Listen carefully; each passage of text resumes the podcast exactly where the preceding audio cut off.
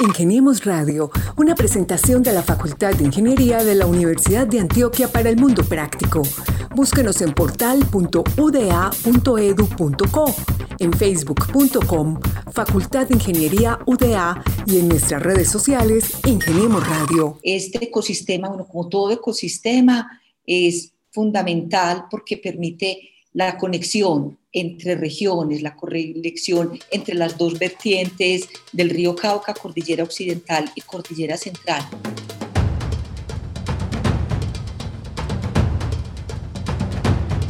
Una facultad para una sociedad del aprendizaje es el eslogan que tiene la Facultad de Ingeniería de la Universidad de Antioquia, productora de este espacio que se llama Ingeniemos Radio, donde cada semana traemos historias entretenidas de lo que hacen nuestros estudiantes, profesores e investigadores en las comunidades. Les habla Mauricio Galeano y como siempre cada semana comparto esta mesa de trabajo con Gabriel Posada Galvis. Gabriel, bienvenido. Mauricio, ¿qué tal? Y un saludo a toda la comunidad científica a través de la emisora cultural de la Universidad de Antioquia y en los diferentes repositorios de podcasting. Hoy les estamos recomendando Spotify. Por si tiene la aplicación, haga una búsqueda, Ingeniemos Radio y ahí encuentra todos nuestros episodios. El de hoy pasa por agua. Así es, Gabriel. Y tenemos tres invitadas eh, que nos van a hablar de un proyecto muy interesante que desarrolla la Facultad de Ingeniería de la Universidad de Antioquia con una entidad que es muy querida por los antioqueños, por Antioquia. Y pues Voy a hacer una pregunta a usted, Gabriel, usted que es de por allá del eje y que, fue criado también en el campo, una vida que muy pocos nos hemos podido dar, pero que muchos han disfrutado mucho y es, ¿usted ha tomado agua de un pozo o de un aljibe? Claro, claro, no, es que yo creo que, que todo colombiano, aún como turista, alguna vez ha tenido que consumir agua de otras alternativas pero esa es una de las ventajas de estar donde estamos ubicados. Yo le hago otra pregunta. ¿Usted alguna vez ha estado fuera del país por ejemplo, cuando ha visitado México y ha visto que el agua la extraen de otra manera que no es por deshielo, como nos llega a nosotros generalmente en los ríos. Ah, no, ahí sí me corchó porque yo estuve en hotel y allá en el hotelito le llegaba una botellita de agua, entonces eso sí no tuve esa oportunidad. Mire, no, yo una vez estuve en, en, el Perú y en el sur de Lima y las ciudades en, en el desierto se las ingenian para obtener el agua. Así que hay mucho de esas prácticas que podemos compartir con nuestras invitadas de hoy. Bueno, sin más preámbulos, le voy a contar entonces quiénes son esas invitadas que hoy nos van a hablar y nos van a instruir un poco sobre la hidrología subterránea. En primer plano tenemos a la profesora Teresita Betancur Vargas. Ella es doctora en ingeniería, geóloga, magíster en recursos hidráulicos y profesora de la Escuela Ambiental de nuestra facultad. Profe Teresita, bienvenida a Ingeniemos Radio. Buenas tardes, gracias Mauricio, gracias Gabriel, aquí estamos para conversar. Y también con ella tenemos a Daisy Yurani Rivera Arias. Ella es comunicadora y magíster en gestión ambiental. Daisy, gracias por estar acá con nosotros. Hola Mauricio y Gabriel y a todos los escuchas que se conectan con este programa, muchísimas gracias y bueno, también dispuesta para esta conversación. Y también nos acompaña Juliana Osa Valencia. Ella es ingeniera ambiental y magíster en ingeniería ambiental. Hola Juliana, ¿cómo vas? Y gracias por aceptar esta invitación. Hola Mauricio, muchas gracias a ustedes por la invitación, por el espacio eh, esperamos tener una conversación muy amena con ustedes. Y así será. Ingeniemos Radio. Pues Gabriel, le cuento que ellas son integrantes de uno de los grupos de investigación destacados en el área ambiental que se llama Grupo de Investigación en Ingeniería y Gestión Ambiental, GIGA. Es un grupo pues que tiene una trayectoria importante en la Facultad de Ingeniería y están desarrollando un proyecto que me parece que es muy bonito y que le llega a las comunidades eh, del departamento de Antioquia.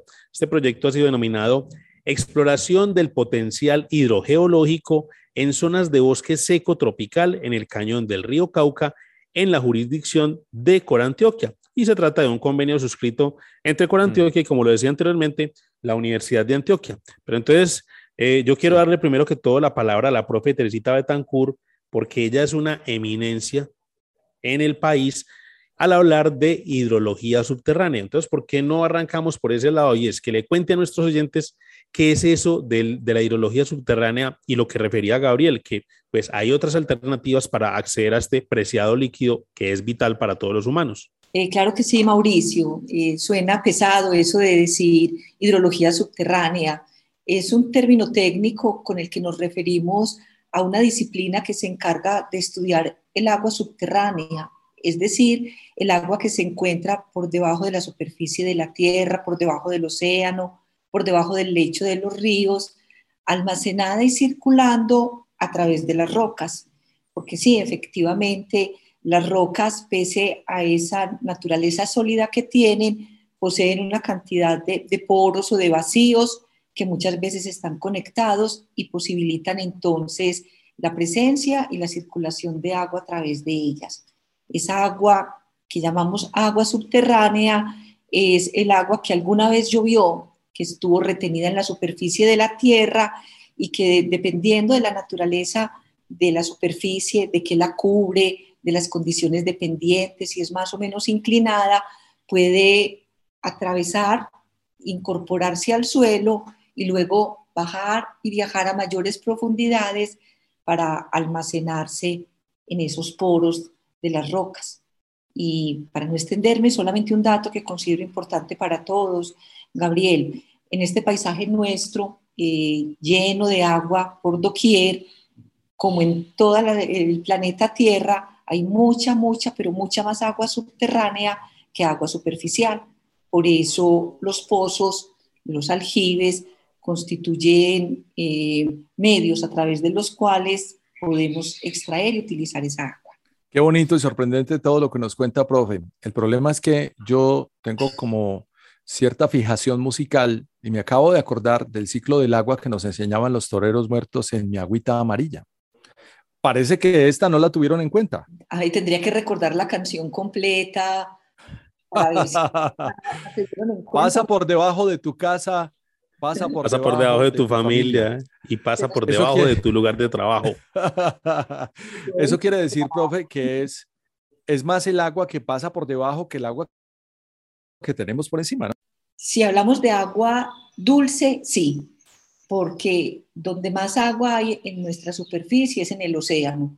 Pero si no pensamos en esa agua salada, e incluso si no pensamos en el agua que está congelada, sino única y exclusivamente en la que nosotros consumimos para la mayoría de nuestras actividades, que es agua líquida y dulce, si hay mucha, mucha más agua subterránea que agua superficial. Vamos a saludar a Daisy Joanny eh, Rivera y a Juliana Osa. Vamos a conversar también con ellas que hacen parte de este maravilloso proyecto. Y comencemos por preguntarle a Juliana sobre las realidades de este tiempo. Juliana, hoy en día el, agua, lluvia, pues sigue siendo más valorada que nunca, pero más contaminada también. ¿Qué descubrimientos han tenido ahí con la calidad del aire? Bueno, Gabriel, sabemos entonces que cuando tomamos el agua, eh, sobre todo el agua lluvia, pues ya vamos a tener, como lo dices, mezclados en ella ciertos contaminantes que van disminuyendo su calidad.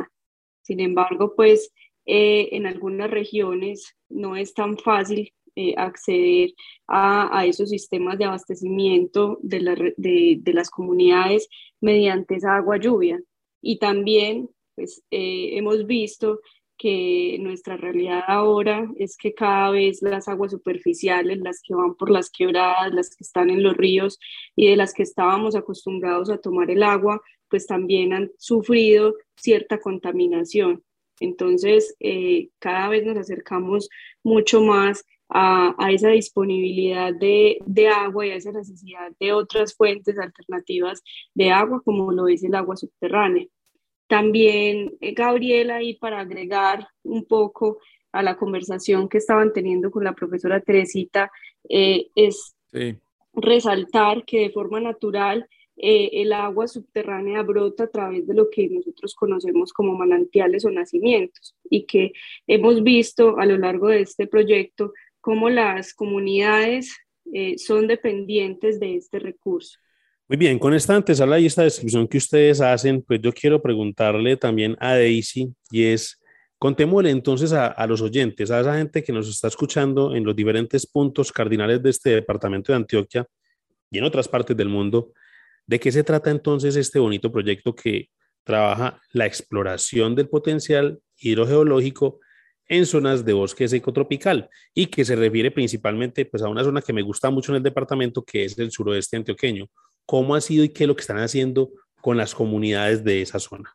Bueno, Mauricio, como ya lo han venido comentando eh, la profesora Teresita y Juliana, digamos que existe como una necesidad latente en el departamento de Antioquia de hacer un énfasis particular en el estudio, en el conocimiento del agua subterránea, pues ya lo explicaba ahorita Juliana, hay unas necesidades eh, hídricas importantes que ya la oferta, digamos, de agua superficial eh, está, está en alerta, ¿cierto? Digamos así, tenemos como alertas respecto a este, a este tema y es por ello que, digamos, dentro de los eh, compromisos de las autoridades ambientales, pues por un lado, eh, y en este caso particular de nosotros y este convenio con Corantioquia, y aunando, digamos, a ese eh, conocimiento y a ese trasegar que ha tenido la universidad, particularmente la línea de hidrogeología del Grupo GIGA, en realizar estudios y en fortalecer el conocimiento de algunos sistemas acuíferos en el departamento, nace entonces como la idea de eh, fortalecer, complementar eh, y digo complementar porque se han venido haciendo estudios hacia diversas zonas del departamento y esta particularmente hacia la zona de bosque seco, eh, tenía ya algunos antecedentes de, de, estudios y de conocimiento del agua subterránea, pero que se busca con este proyecto entonces eh, conocer mucho mejor ese recurso y ampliar un poquito, digámoslo así, como la, la, la zona de estudio, el área de influencia de, este proyecto. Este proyecto entonces se denomina exploración del potencial hidrogeológico en zonas de bosque tropical en el cañón del río Cauca, en la jurisdicción de Corantioquia. Yo creo que ahorita Juliana y la profe Tere nos, nos, contarán un poquito acerca de la importancia de este ecosistema ¿cierto? y por qué el bosque seco eh, es importante allí. Entonces, digamos que este proyecto tiene mm, o ha sido concebido en varias fases. Eh, el año pasado estuvimos abordando una fase cero preparatoria, exploratoria y de aprestamiento y una fase, una primera fase donde eh, se tuvo entonces un trabajo de campo y un trabajo básicamente de investigación y de conocimiento del territorio en torno a las aguas subterráneas asociadas a este ecosistema, que es el bosque seco.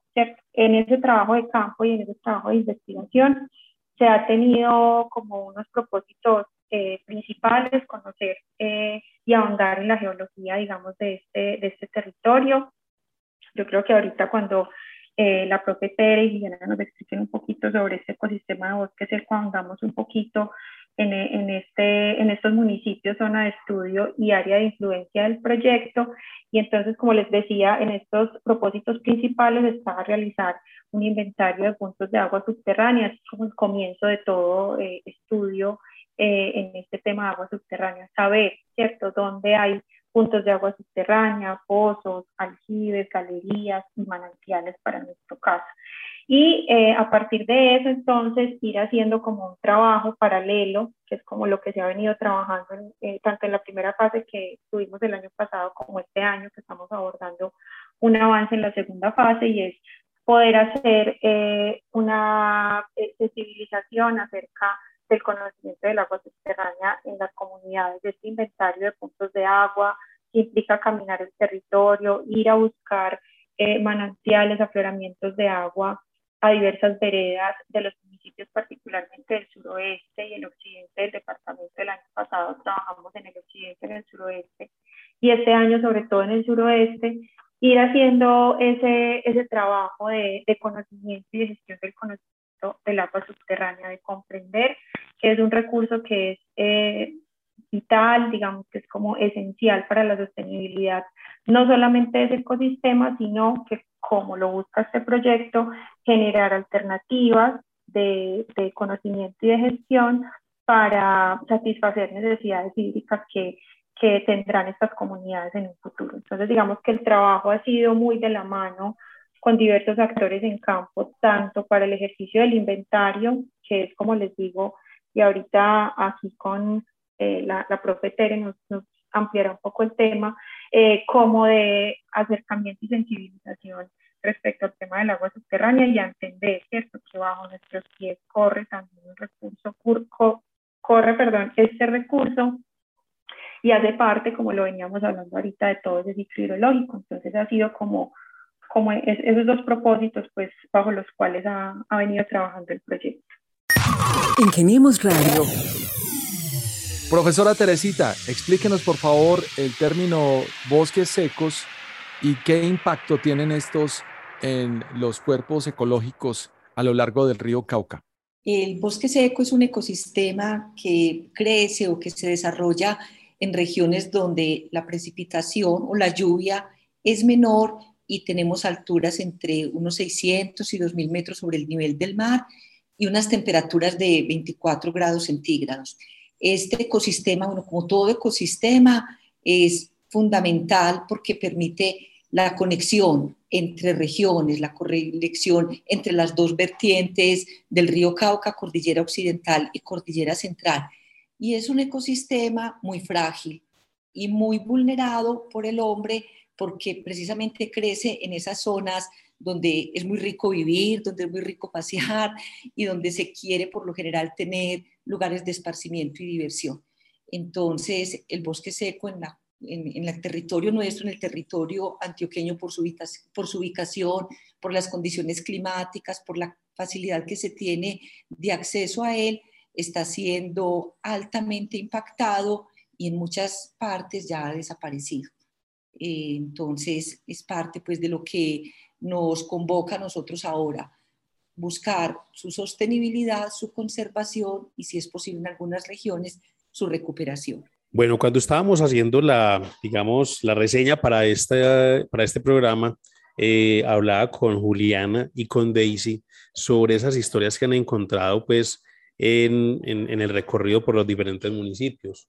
Pero sí quisiera que, que le contara Juliana, a, a, nuestros oyentes, a ver cómo es eso de que la gente entonces todavía recurre a un aljibe dentro de su casa, a un pozo o a un nacimiento, a un nacimiento para obtener el agua en el uso cotidiano del hogar o de la industria? Bueno, Mauricio, nosotros eh, pues en el desarrollo del proyecto hemos visitado en la primera fase que tuvo este proyecto en el año pasado eh, unos 19 municipios. En esta fase hemos visitado 12 municipios principalmente ubicados en la región del suroeste antioqueño y pues nos hemos encontrado, como dices, con historias en los cuales hemos visto de cerca cómo las personas, a pesar pues de tener acceso al agua potable eh, por, por, acueducto que tengan en, sus municipios, cómo han, eh, además de esto, obtenido otras fuentes alternativas para el abastecimiento del agua, como son los aljibes. Entonces, por ejemplo, en, no sé si ustedes conocen Dulces del Jardín, eh, es un lugar bastante famoso en ese municipio o visita obligada cuando, cuando vamos de paseo a ese municipio. Cuando le dicen, eh, cositas. Allá, exacto, encontramos allá Mauricio que en ese, en esa en ese local utilizan el agua subterránea pues para eh, hacer el aseo en general de sus instalaciones. Eh, otra experiencia así que nos encontramos acercándonos como hacia la parte ya más industrial es el, el nacimiento de aguas de la peña, que es un nacimiento que captan para realizar el, el, proceso de embotellamiento del agua y distribuirla a toda esa región de, del suroeste. Pero además de eso, también nos hemos encontrado que muchas personas eh, utilizan los llamados nacimientos o manantiales pues para el abastecimiento, principalmente hacia la parte rural de estos municipios, que no llega el, el, sistema de acueducto convencional o que además del sistema de acueducto pues tienen eh, el acceso a estos nacimientos o manantiales para sus actividades cotidianas. Mm, eso me puso a pensar en eh, aquellos tiempos al inicio de los noventas, que mucha gente se enriqueció envasando agua desde un manantial en botellas de plástico. También me llevó a un momento, Mauricio, en donde un famoso restaurante de sancochos en Sabaneta lo cerraron por higiene porque cocinaban con agua de un pozo. Y esa cantidad de cosas que se transforman con el folclorismo nuestro en Colombia. La pregunta ahora entonces para Daisy Yurani. Daisy, ¿qué tanto potencial de desarrollo en la industria realmente tienen estos recursos acuíferos? Bueno, Gabriel, es muy importante comprender que, como ya al principio lo mencionó la profesora Teresita, el agua subterránea pues es un bien natural que está siendo muy aprovechado, tanto para el abastecimiento eh, doméstico como para otro tipo de actividades económicas. Tenemos regiones en el departamento de Antioquia particularmente cuyas actividades eh, industriales o agrícolas se abastecen muchísimo de agua subterránea en la zona del Urabá antioqueño. Tenemos la experiencia del eje bananero, donde el agua subterránea se utiliza muchísimo en diversas actividades relacionadas con el cultivo del banano, por ejemplo. Aquí en el área metropolitana también tenemos experiencias eh, significativas del uso del agua subterránea para diversas actividades industriales. Entonces es un, un recurso que es eh, invisible. Nosotros hemos tratado y aquí aprovecho para la cuña este año el, agua, el Día del Agua giró alrededor, el Día Mundial del Agua giró alrededor del agua subterránea, de ser visible el invisible, eh, que no, no, lo percibimos a simple vista, pero es muy utilizado, es estratégico para, para diversas actividades económicas y en el departamento de Antioquia es bastante utilizado. Y en el contexto del proyecto del que estamos conversando también, ¿cierto? De, eh, ya Juliana lo mencionaba, algunas experiencias eh, del, del, uso del agua subterránea pues, para algunos productos de producción o para aseo o para jardinería, para diversos usos, eh, en el cual pues, este recurso es, es fundamental, es estratégico. En el marco de este proyecto también, ya, ya lo ha mencionado Juliana, pero hemos encontrado pequeños productores, fincas que se abastecen de agua subterránea y también algo clave e importante, el abastecimiento doméstico, pues cuando estos manantiales son fuente de abastecimiento para productos comunitarios, pues su uso es fundamental. Profe Teresita, bueno, hablando ya de la parte científica de este proyecto, pues se habla de que ustedes están haciendo pues una exploración del potencial hidro, hidrogeológico en esas zonas de bosque. Pero bueno, ya cuando ustedes tengan toda esta información recolectada y empiecen con en el análisis ya desde, desde el punto de vista científico, pues ¿para qué les sirve esto a nuestras comunidades, a nuestras autoridades ambientales en materia de políticas públicas, pues lógicamente que deriven en mejorar la calidad de vida de esas poblaciones que están siendo, digamos, beneficiadas por este proyecto. Eh, Mauricio, yo creo que en tu pregunta están las respuestas. Cuando dijiste, obviamente, para una gestión, esa es como, como la respuesta de para qué conocimiento, para una gestión soportada en en conocimiento real, o sea, una gestión soportada en argumentos. Pero creo que esto que preguntas y la respuesta que das en tus preguntas me da pie para decir algo que quería comentar desde hace rato escuchándolos, y es que nos sorprende, eh, lo dijiste desde el principio, aquí encontramos sorpresas porque hay cosas que no sabíamos y es lógico que no las sepamos en este paisaje andino, en este paisaje montañoso donde el agua no falta. Eh, porque también preguntaban ustedes ahora, ¿cómo así que todavía hay gente que se abastece desde aljibes y desde nacimientos? Esto me da pie, como lo decía ahora, a contar algo. No es tan raro el uso de las aguas subterráneas. Otra cifra que de pronto nos puede sorprender, como esa de que hay mucha más agua dulce subterránea que superficial, otra cifra es la siguiente. Más del 50% de las grandes ciudades del mundo se abastecen de aguas subterráneas. O sea, el agua subterránea es exótica y es extraña para nosotros, pero en muchas regiones del mundo y en regiones muy, muy, muy importantes es la única fuente de abastecimiento. Ustedes mencionaron Ciudad de México. Ciudad de México se abastece de aguas subterráneas. Si buscamos otras ciudades de Latinoamérica, vamos a Buenos Aires, vamos a Lima, esas ciudades se abastecen de aguas subterráneas. En el contexto nacional hay una ciudad capital de un departamento cuya fuente de abastecimiento es el agua subterránea. El acueducto de Cincelejo en Sucre eh, se abastece de un pozo que tiene una profundidad de 800 metros. Y a futuro, lo decía yo en algún momento, en otra conversación, yo creo que nuestro futuro va a ser volver al pasado. Eh, para nosotros, que nuestra geografía el agua subterránea y los pozos y los aljibes son cosas inusuales, pueden convertirse a futuro en, eh, en la seguridad de contar con agua de buena calidad y con suficiente cantidad ante el deterioro y la escasez que se registra en los cuerpos superficiales de agua. Y para terminar, redondeando la, la, pregunta, este conocimiento sirve para delimitar esas zonas en las que puede haber mejores condiciones de presencia de aguas subterráneas y establecer a partir de ello medidas de manejo, medidas de uso, medidas de, conservación y trabajo desde la autoridad ambiental, pero con las comunidades y con los ciudadanos para ese cuidado y para esa protección.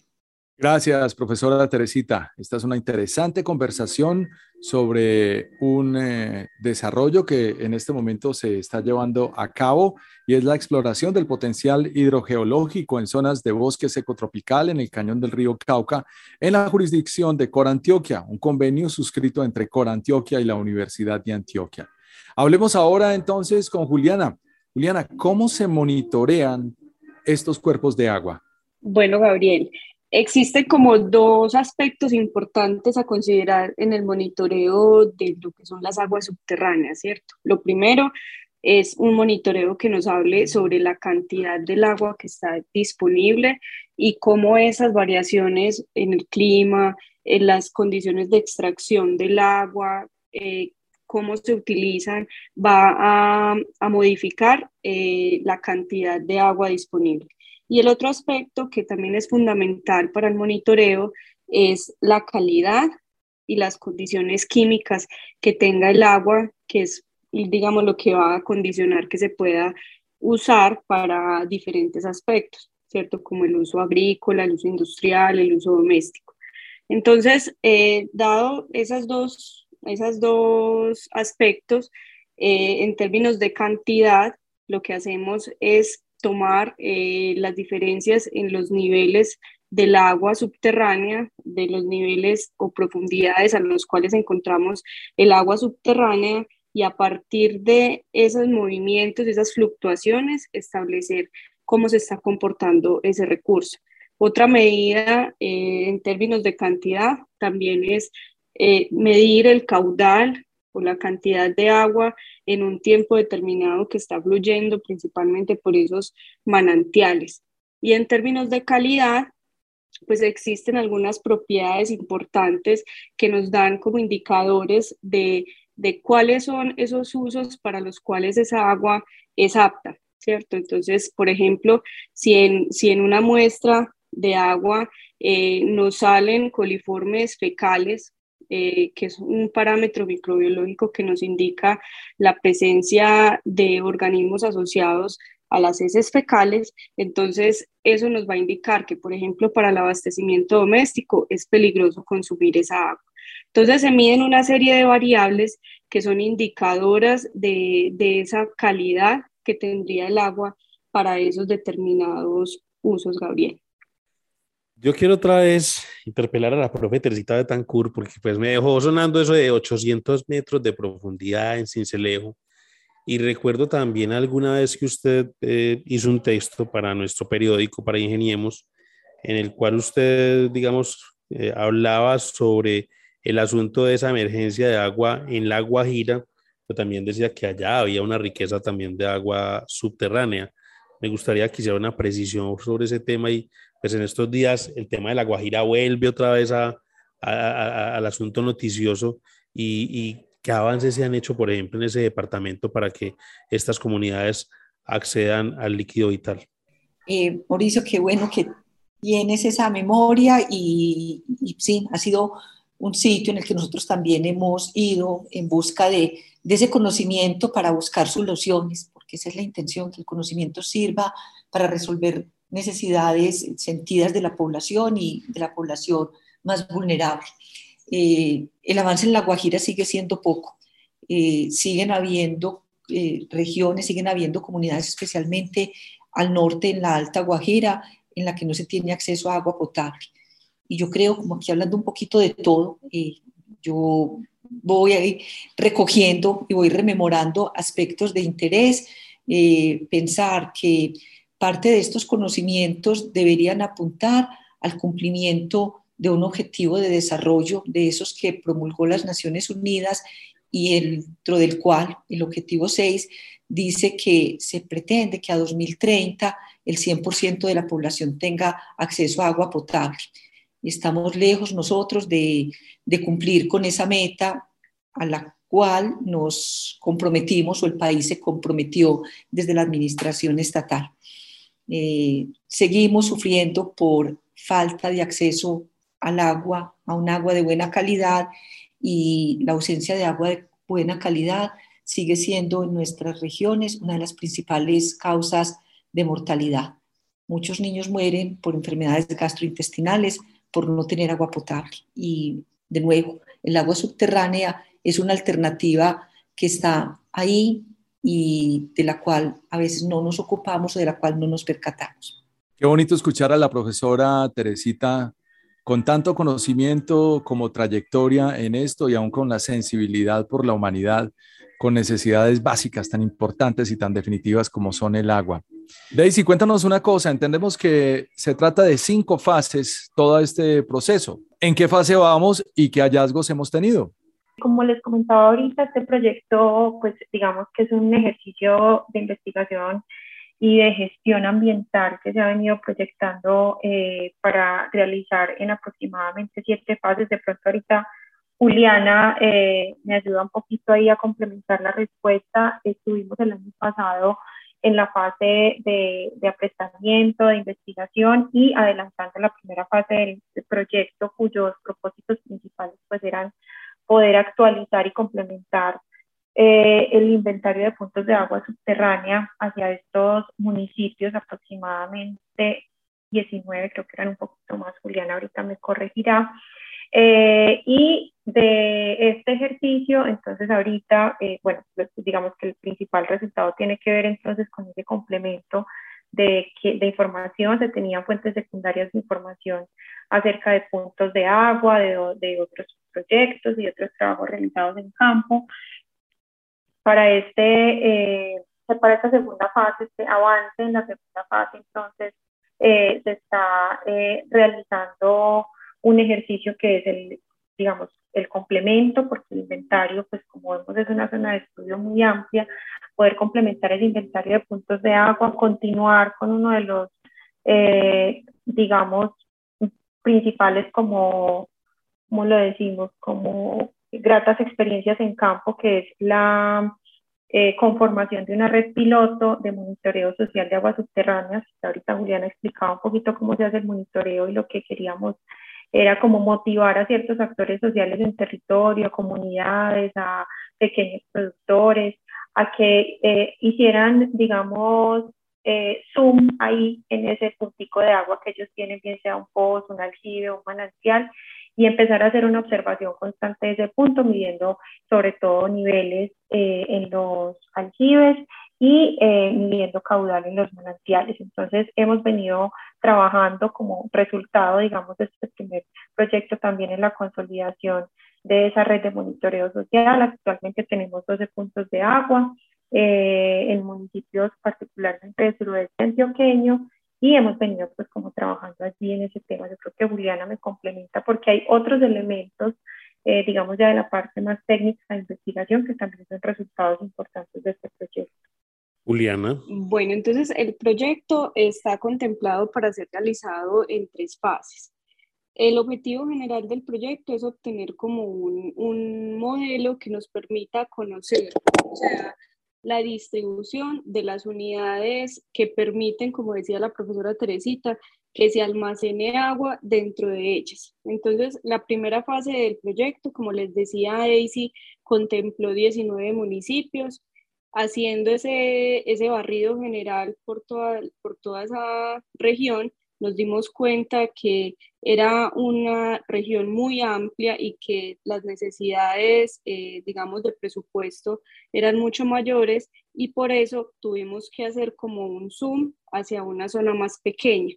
Entonces, en esa segunda fase, que es en la que estamos actualmente, lo que queremos es refinar unas actividades que habíamos iniciado en la fase 1, que van encaminadas a lo que era el inventario de puntos de agua subterránea principalmente. Eh, y a partir de esa información también realizar otras actividades que tienen que ver como con determinar a qué profundidad podemos llegar en esas unidades geológicas, ¿cierto? ¿Qué espesores pueden tener esas unidades y qué potencialidades pueden tener para almacenar y dejar fluir el agua.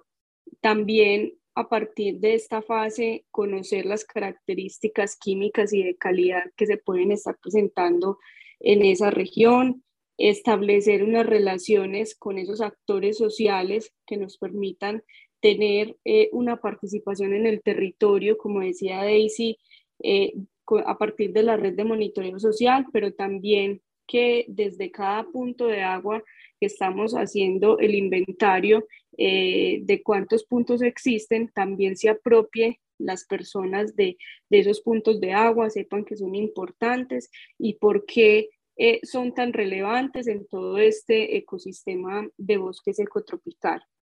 Y ya una tercera fase que nos daría eh, unos resultados de propiedades hidráulicas de, cuánta agua podríamos estar extrayendo, de las condiciones de flujo del agua subterránea, eh, ahondar un poco más en esas relaciones entre el agua y las rocas y cómo eso nos indica rutas de flujo del agua subterránea eh, en, esos, en esos reservorios y eh, terminar o nuestro propósito, digamos en general, con este proyecto es que posteriormente se puedan definir unas medidas de manejo y trascender hacia la formulación de planes de manejo ambiental que propendan por la protección de, de este valioso recurso.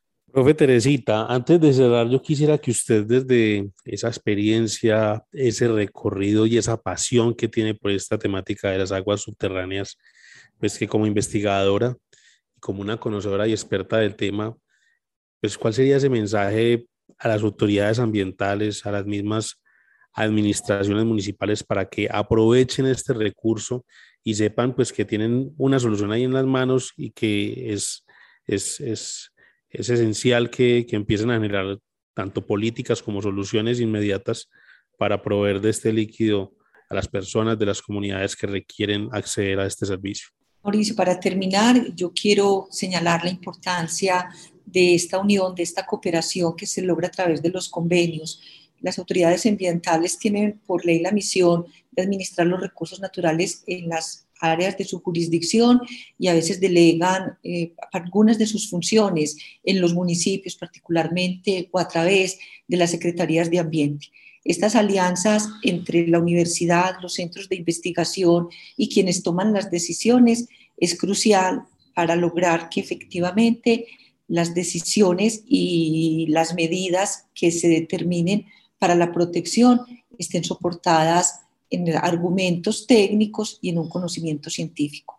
Es que bueno que sigamos haciendo convenios, que trabajemos juntos, autoridades ambientales, centros de investigación y que vayamos al campo a trabajar con los habitantes del territorio de quienes continuamente estamos aprendiendo. Muy bien, muchas gracias, profesora Teresita.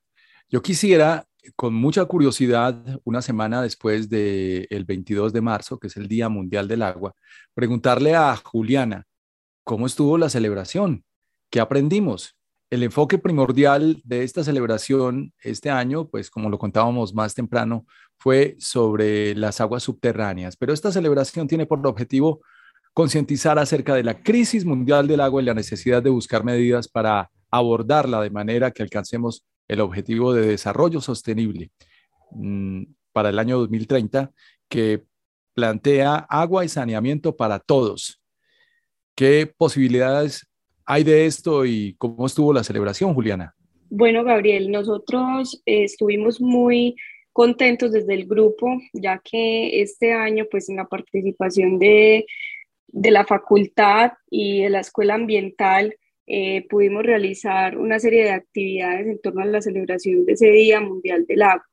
eh, tuvimos la oportunidad de realizar un diálogo con tres personas eh, muy importantes eh, en el tema de aguas subterráneas, con participación desde Holanda, desde Argentina y desde acá de Colombia en torno a esta temática. Desde la facultad entonces se tuvo el apoyo para realizar esta actividad. Además, actualmente, para invitar a todos, los compañeros que nos escuchan desde la Universidad de Antioquia.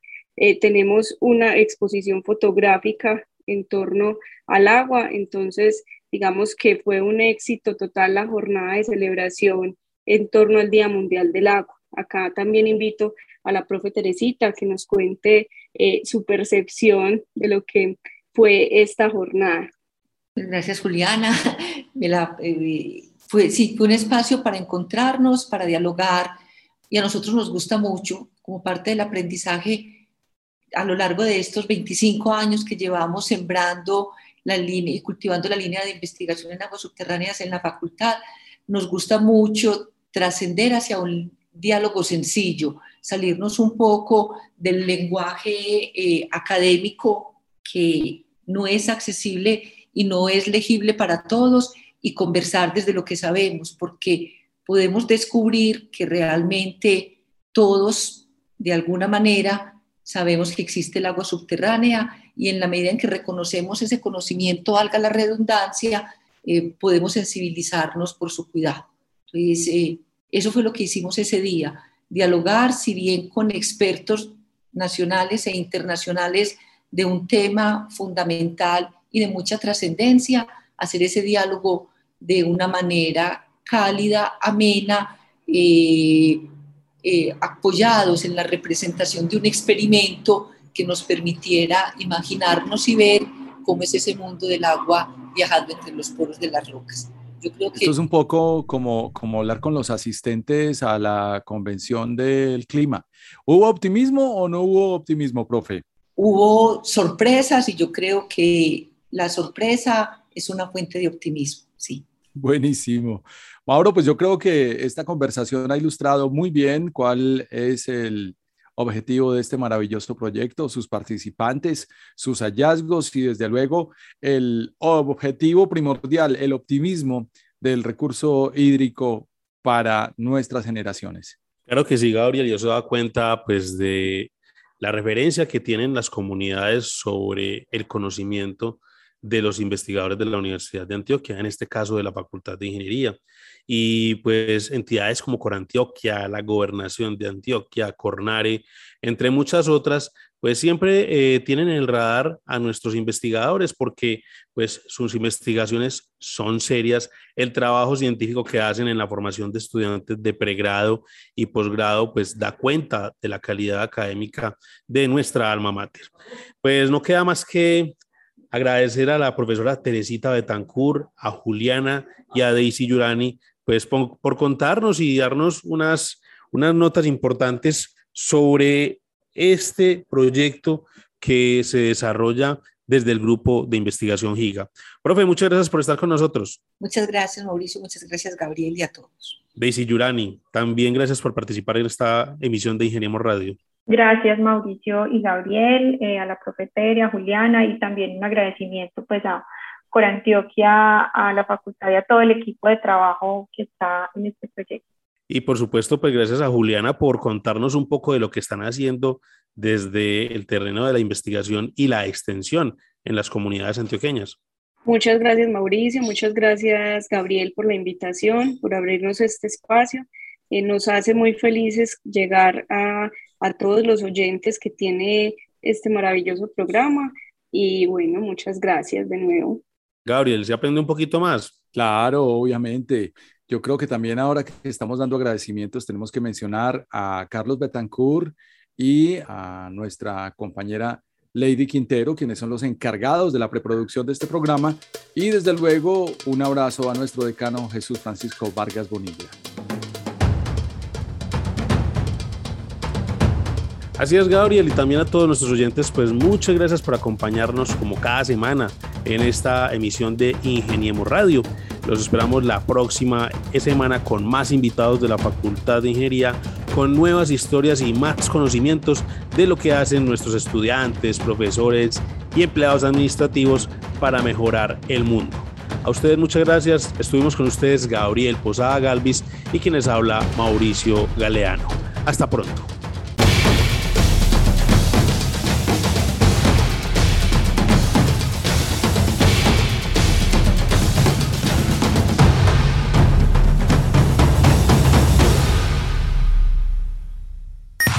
Ingeniemos Radio, una presentación de la Facultad de Ingeniería de la Universidad de Antioquia para el Mundo Práctico.